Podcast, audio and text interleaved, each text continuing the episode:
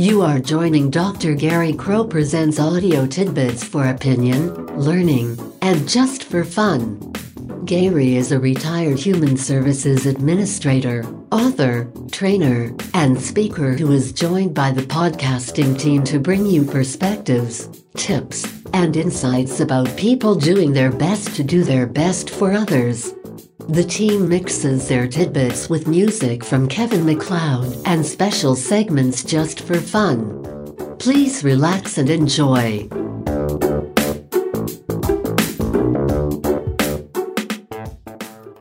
In this episode, I'm going to focus on relationships, and in particular, our family relationships. During the current virus episode, I think it's really important to think about how we get along with everyone at home, how we get along with each other, particularly since we're mostly not going to, and we're spending a lot of time in pretty close quarters. That can cause a lot of problems, and focusing on our relationships, I think, will help ease the tension and will also make life better as time goes on for all of us.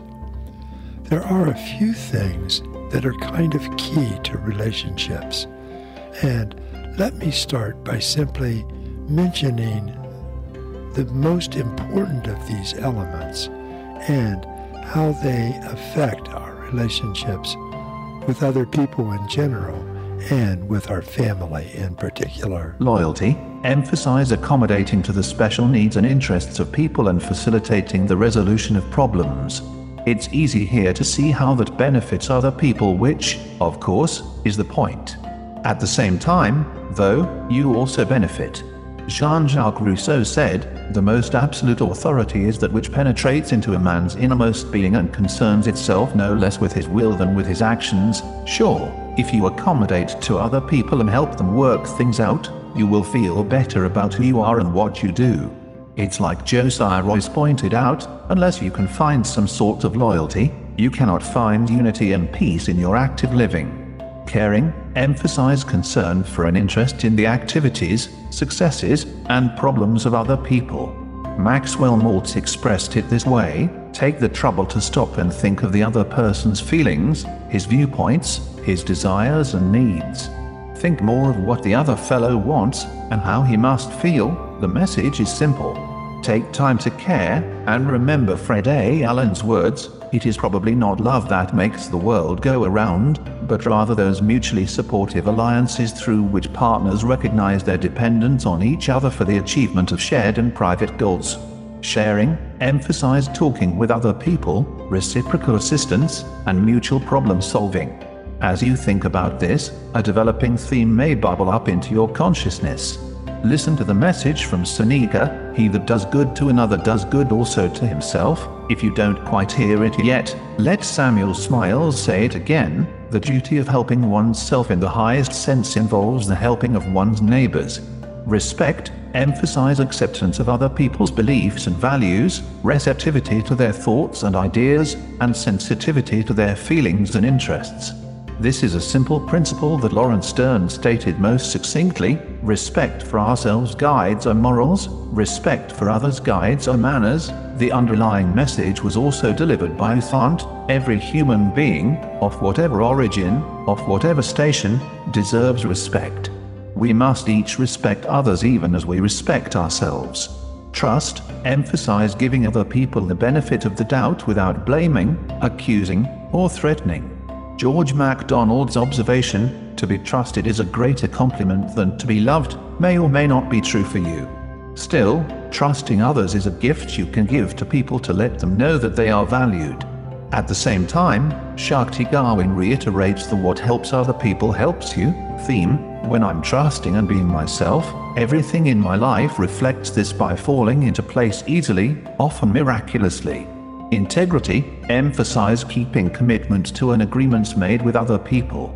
Samuel Johnson said, there can be no friendship without confidence, and no confidence without integrity. Johnson's message is clear no integrity, no confidence, no friendship. The principle is easy, but the reality needs your careful attention. Titus Livius said, Men's minds are too ready to excuse guilt in themselves. It's just like J.R. Ewing from the old TV show Dallas said, once integrity goes, the rest is a piece of cake. The take home message here comes from Socrates be as you wish to seem. Conflict resolution emphasize identifying, understanding, and working through conflicts and tensions people experience with you or with each other. As you give this strategy your best effort, it helps to realize that Pierre Beaumarchais was right, it is not necessary to understand things in order to argue about them, this lets you know that reason usually isn't going to resolve the conflict. If not reason, then what? Seneca found what is likely the essence of conflict resolution, there is nothing so disagreeable, that a patient mind cannot find some solace for it, a bit of solace and a lot of patience really does go a long way toward calming most heated situations. Getting everyone's attention and quoting Vernon Howard might be slightly over the top. We must become acquainted with our emotional household, we must see our feelings as they actually are, not as we assume they are. This breaks their hypnotic and damaging hold on us, but your keeping Howard's point in mind certainly can't hurt. Along with that, two additional grains of wisdom will add to your odds of success.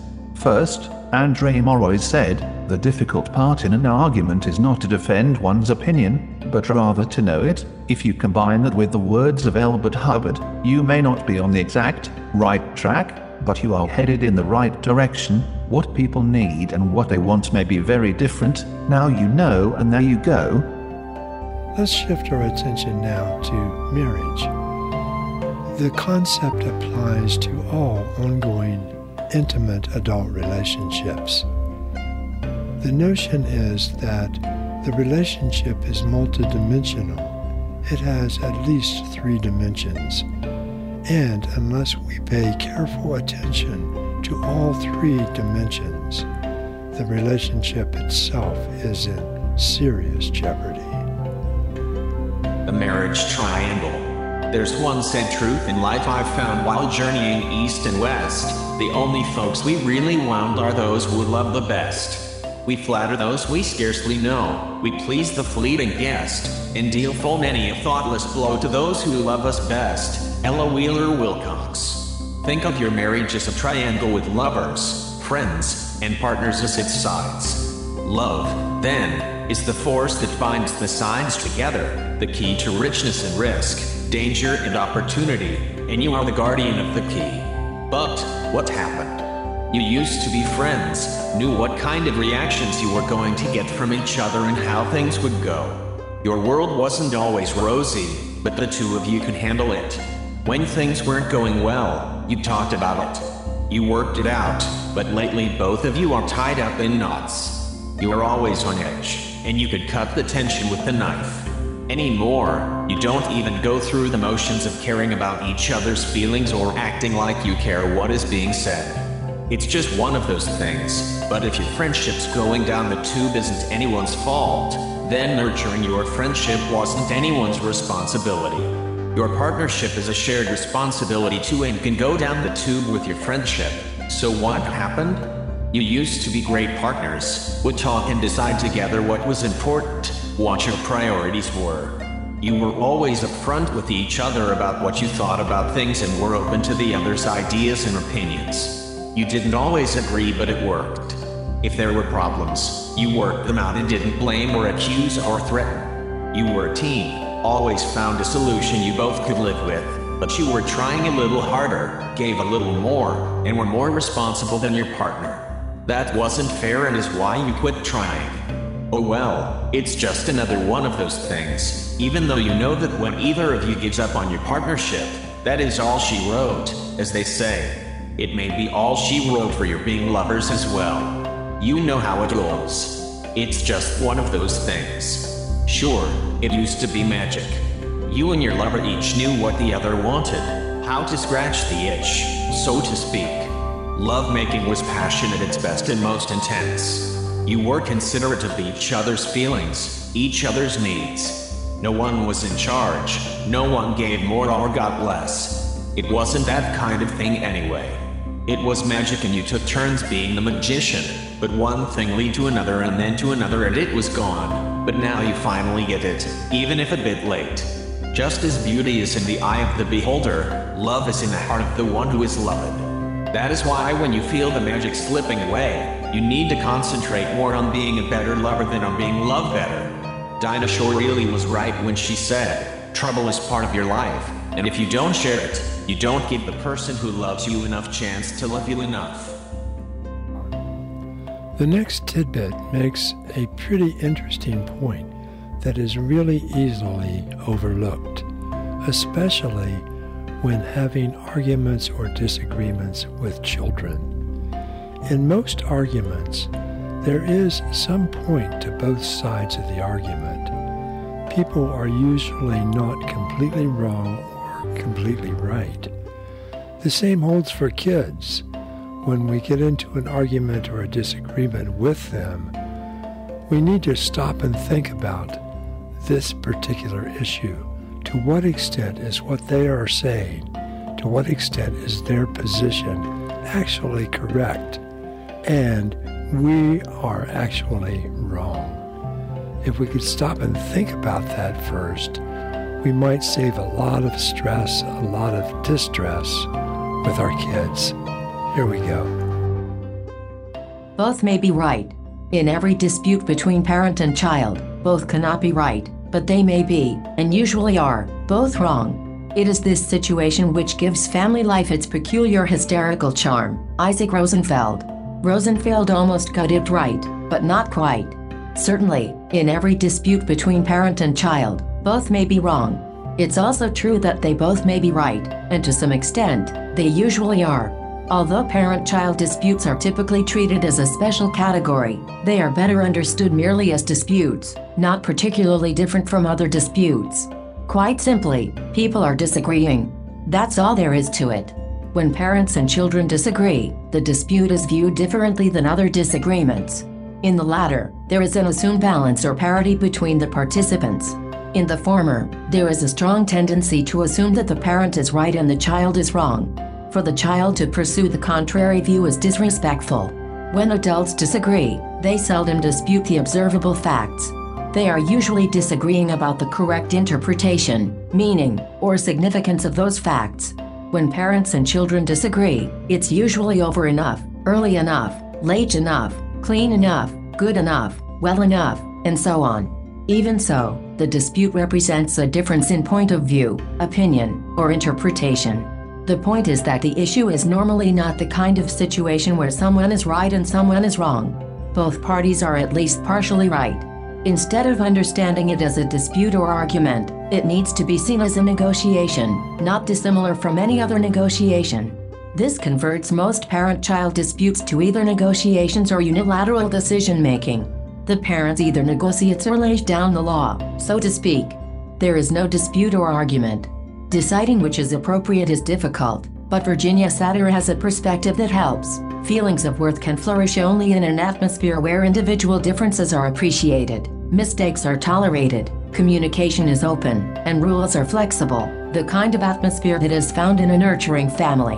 Of course, Sidonie Gruenberg was right. Home is the place where boys and girls first learn how to limit their wishes, abide by rules, and consider the rights and needs of others. But Thomas Moore was also right. Family life is full of major and minor crises, the ups and downs of health, success and failure in career, marriage, and divorce, and all kinds of characters. It is tied to places and events and histories. With all of these felt details, life etches itself into memory and personality. It's difficult to imagine anything more nourishing to the soul.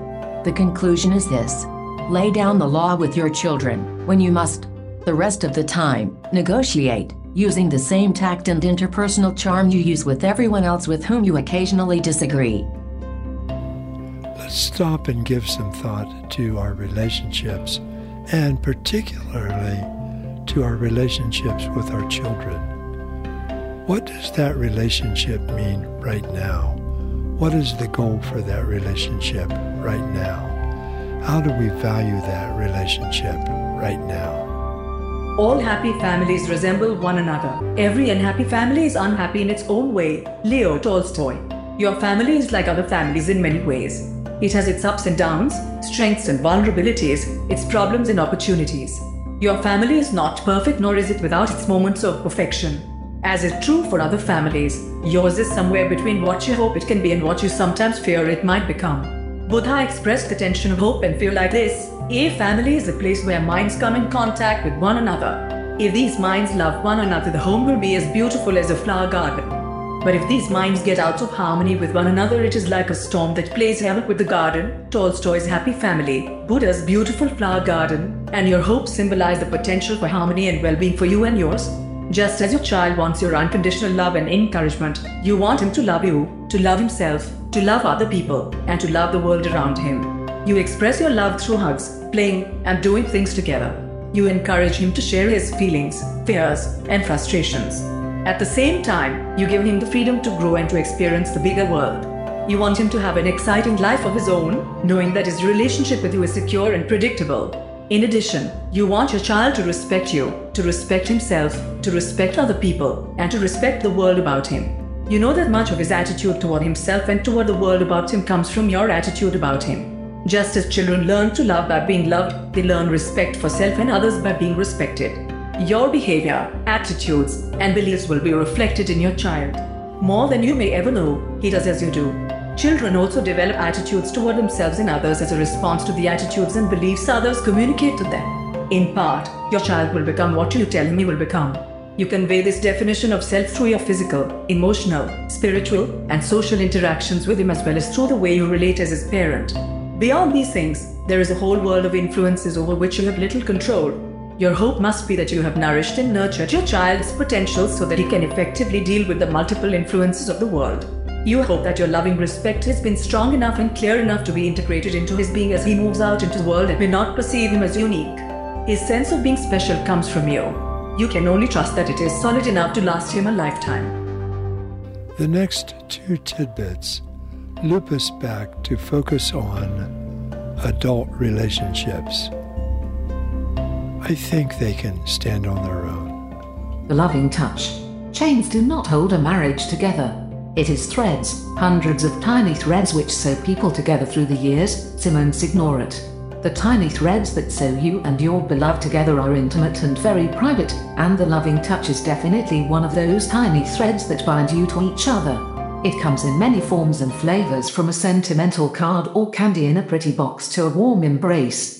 Flowers and a romantic dinner work as well. Whatever form it takes, the loving touch means that it's an uncommon moment, a moment for special friends and lovers. But alas, the cards will be read and the candy eaten, expensive presents discarded and sincere words forgotten. In time the flowers will wilt and the romantic dinner become but yesterday's fond memory.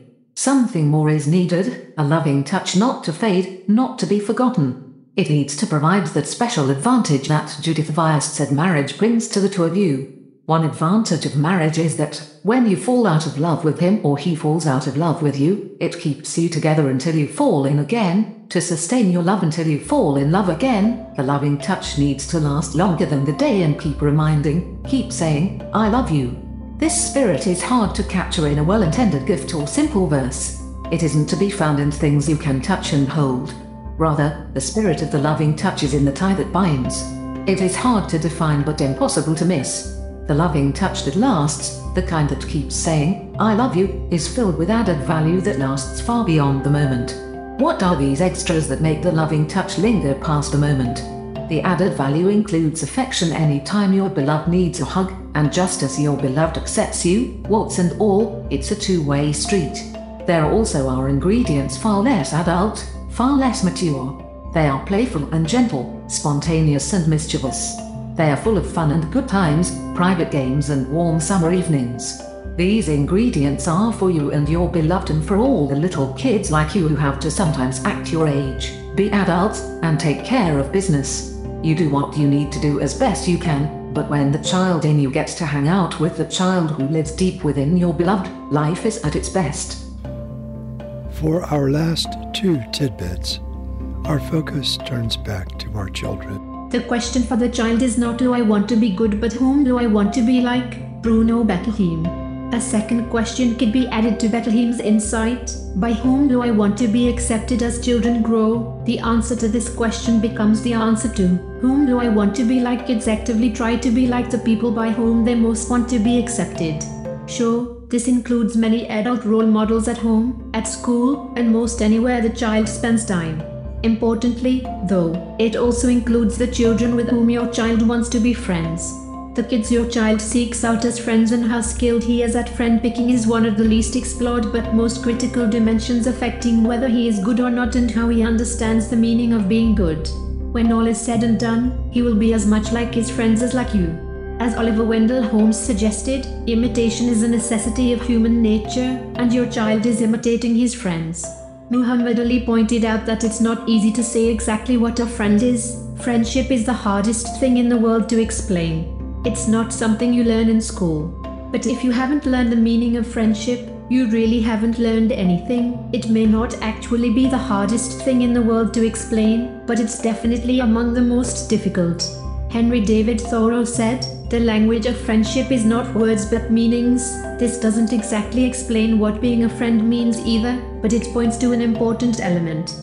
Your children need to learn that friendship is based on action and meaning and not on words and promises. Albert Camus added another element when he said, Don't walk behind me, I may not lead. Don't walk in front of me, I may not follow. Just walk beside me and be my friend. This extends understanding but still doesn't complete the definition. What you quickly see is that friendship has many elements and learning about them is complicated. The problem with this is that most kids are learning about friends and friendship mostly from other kids. Sure, parents and teachers are helping them learn how to behave what's right and what's wrong, what to do and not do, and on and on. Still, they are daily learning about friends and friendship. What's more, other kids are their homeroom teachers. Do you know your child's teacher? Pass it along. If you will think about what you want to do for other people, your character will take care of itself. Character is a byproduct, and any man who devotes himself to its cultivation in his own case will become a selfish prig. Woodrow Wilson. As you think about what you want to do for other people, passing your character along to your children and to other kids with whom you have contact is both a responsibility and an opportunity. Children don't come into the world with their character pre-packaged. Rather, it develops and evolves through their early years. Character is learned and thus, is taught. Yes, some kids learn faster and more completely than others, but learn they do. William J. Bennett clearly understood this teaching learning process when he said, If we want our children to possess the traits of character we most admire, we need to teach them what those traits are and why they deserve both admiration and allegiance. Children must learn to identify the forms and content of those traits. First, do you know what character is and are you passing it on? It was passed on to you when you were a kid, and now it's your turn. The youngster may live at your house, deliver your paper, be playing across the street, or just walk by, but pass IT on you do. Are you warm and gentle, friendly and accepting? If so, it feels like acceptance and being valued, inclusion and being important. If you are cold and indifferent, detached and suspicious, it feels like, well, you know how IT feels. That is why you need to pass your character on very carefully, especially to young people. When describing character, Abraham Lincoln said, Character is like a tree and reputation like its shadow. The shadow is what we think of it, the tree is the real thing. Your responsibility is to guide and nurture the growth of the tree of character in your children so it casts a clear, stable, unambiguous shadow in the child's world. Both the tree and its shadow need to incorporate the values, beliefs, priorities, and choices that you have passed on.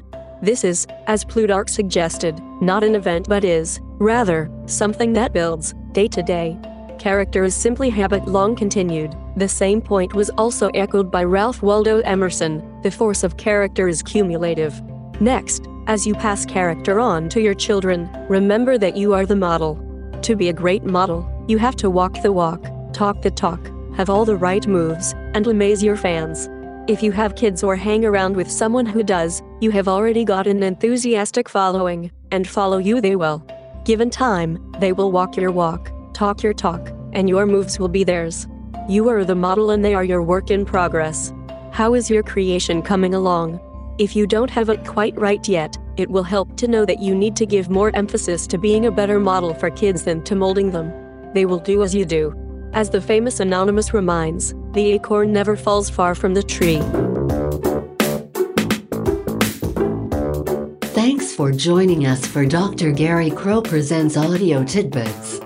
To get in touch, email Gary at garycrow.net. Visit www.garycrow.net for more tidbits and ways to subscribe so you don't miss any future episodes. We'll talk again soon.